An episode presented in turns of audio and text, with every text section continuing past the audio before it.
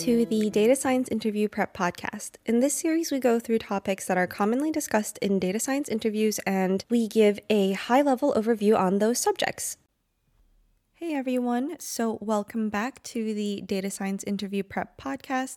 Today's episode is going to be a high level overview into reinforcement learning. And if you would like more technical details about reinforcement learning or the math behind it, please feel free to let us know in the comments and we'll do a part two to today's episode that would be a deeper dive into reinforcement learning. So just go ahead and send us a message.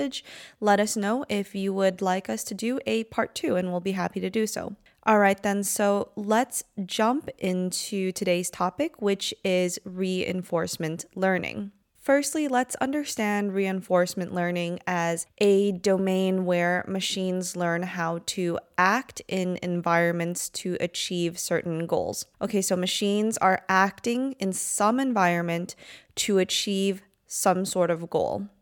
And let's kind of unravel how this actually works. So let's just jump right into it. So, basically, in essence, reinforcement learning is about something known as an agent, which could be, let's say, a robot, a software program, or basically any decision making entity that's learning how to behave in an environment by taking actions that maximize some notion of what we consider to be a cumulative reward. Okay, so they want to maximize some sort of cumulative reward. So, what happens is the agent learns from trial and error, just like humans, just like babies. The agent learns from trial and error experimentation, right? So they receive feedback in the form of either rewards or penalties. And now let's just break things down a bit further and get into the different components of reinforcement learning. So, we have a few critical components in the framework. The first one we already mentioned is the agent and the agent is the decision maker. Next, we have the environment, and this environment is the space where the agent operates. We have actions, and actions represent the set of all possible moves the agent can make. And then we have the state, which is the current situation or the current context. And finally, we have as another very important component the reward. So, the reward mechanism, the feedback that's received after each action. And now it's a little bit high level, a little bit fuzzy to understand without a specific example. So let's use a specific example and let's imagine the game of chess, right? So let's imagine that there's some game of chess. And let's say that the player is some sort of software or some sort of computer chess game. And this player, which is the software, is going to be our agent. The chessboard is then our environment. And each possible move that the agent can make on the chessboard, so in this case, our computer or our software can make on the chessboard, each possible move is an action. And the position of all the pieces on the board represents the current state. So the current position of all the pieces on the board represents the state. And when we win a piece, we say we get a reward. And if we lose a piece, we receive a penalty. And so through this trial and error, our software can learn what moves and what actions generates more rewards.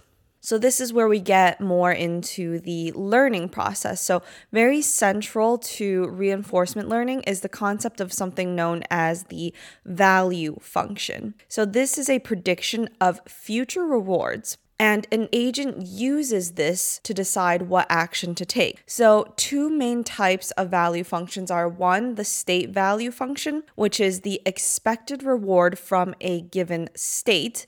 And the next one is the action value function, which is the expected reward from taking a certain action in a given state. And with the state value function, we can refer to it as V, and with the action value function, we can refer to it as Q. So, by using these, the agent can then make decisions not just based on immediate rewards, but kind of by estimating or foretelling the future rewards.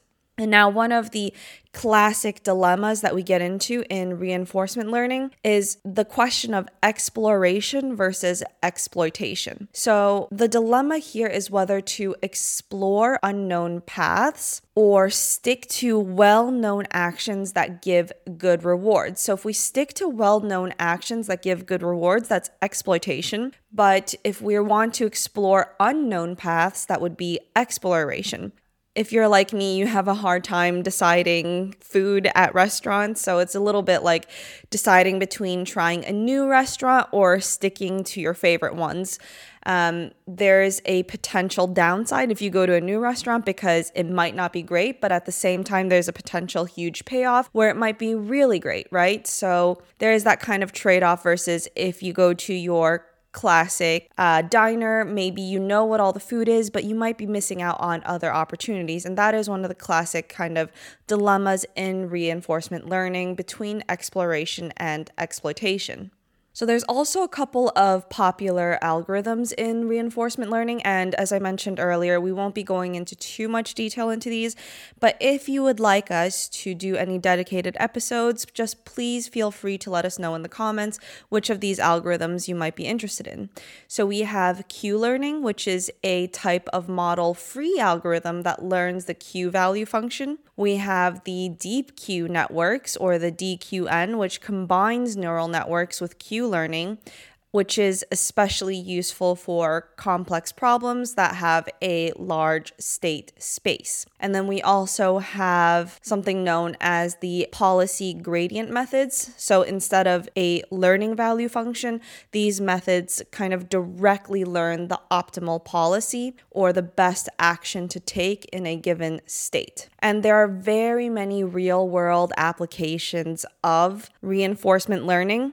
It's not just some theoretical idea. Many of you would have heard about AlphaGo, which was really big news a couple years ago, that was developed by DeepMind, which used reinforcement learning to beat the world champions in a game of Go.